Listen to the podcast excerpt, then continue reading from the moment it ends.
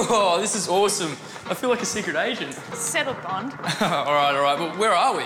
We're actually under the gallery in the conservation laboratories. So these are the places where artworks come to be cleaned, cared for, examined, and sometimes repaired. Oh, that sounds awesome. Let's go check it out.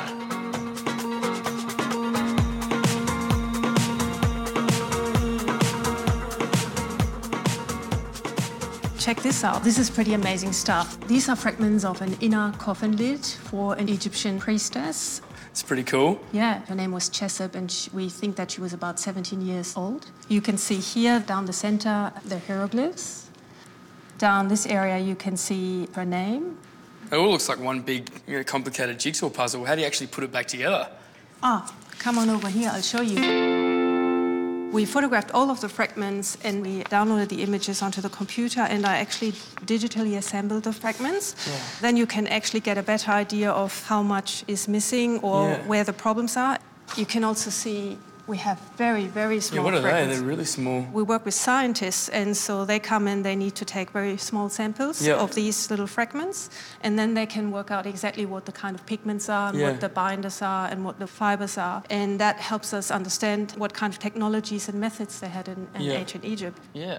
So, Marika, can scientists figure out just how old it is? From uh, the decoration, we can assume that it's probably around 3,000 years old.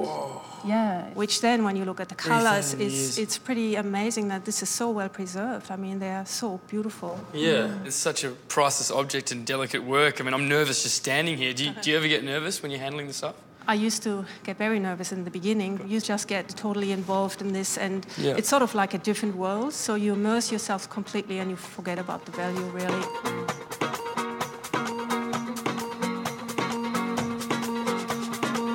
Conservation, it's all about science, hey? Well, it is science, but it's also research and it's art. It's pretty cool stuff.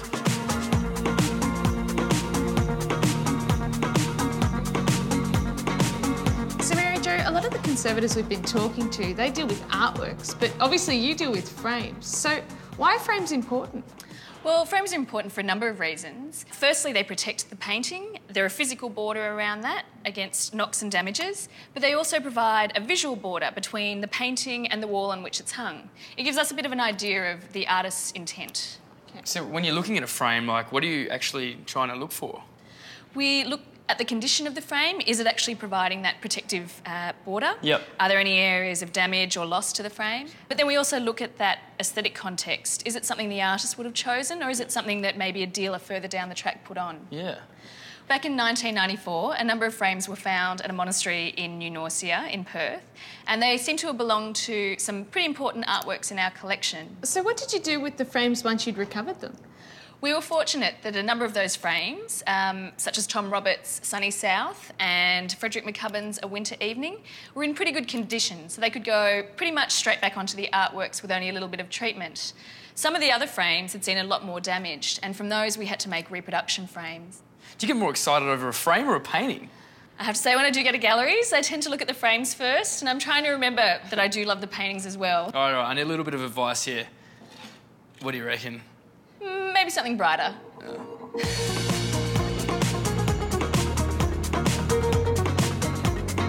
So, recognise this one? Well, it's a ram, and it's being shorn. So, shearing the rams? Well done. It's one of Australia's most famous paintings. Yeah, I thought I recognised it. It was painted way back in 1890. Oh, it's in pretty good condition. So, Ray, we've just seen shearing the rams. I heard you made an interesting discovery a few years ago with that one. We did. We did some cross section testing, which involves taking a microscopic sample of the paint layers. And that actually showed us that some areas of the painting weren't actually original, they'd been retouched by a previous restorer. Hang on, why would somebody want to retouch the painting? Well, maybe because of some damage to the paint layer, but Ah. those retouchings were done a long time ago now and they no longer look right. Sure, sure. So they need to be removed. Makes sense, makes sense. What else did you have to do to the painting? We also did an x ray of the painting, which allowed us to see underneath the final paint layers. Oh, cool. what did you find? Come with me and I'll show you.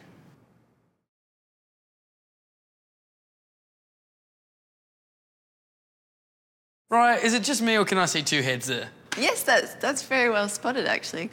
You can see in the X-ray that that Roberts actually made a, a major change to that figure in the centre, and he actually changed the angle of the shearer's upper body so that the head moved from its original position up here to down here. Ah, why would he want to do that?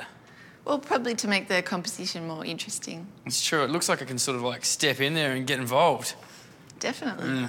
The old varnish that was on the painting was pretty discoloured, so we had to remove it and put a new varnish on. Did, did that take long? It took a couple of months. So Ray, basically, you're saying the way that we're seeing the painting now is the way that the artist in- originally wanted us to see it. Yeah, that's exactly right. Cool.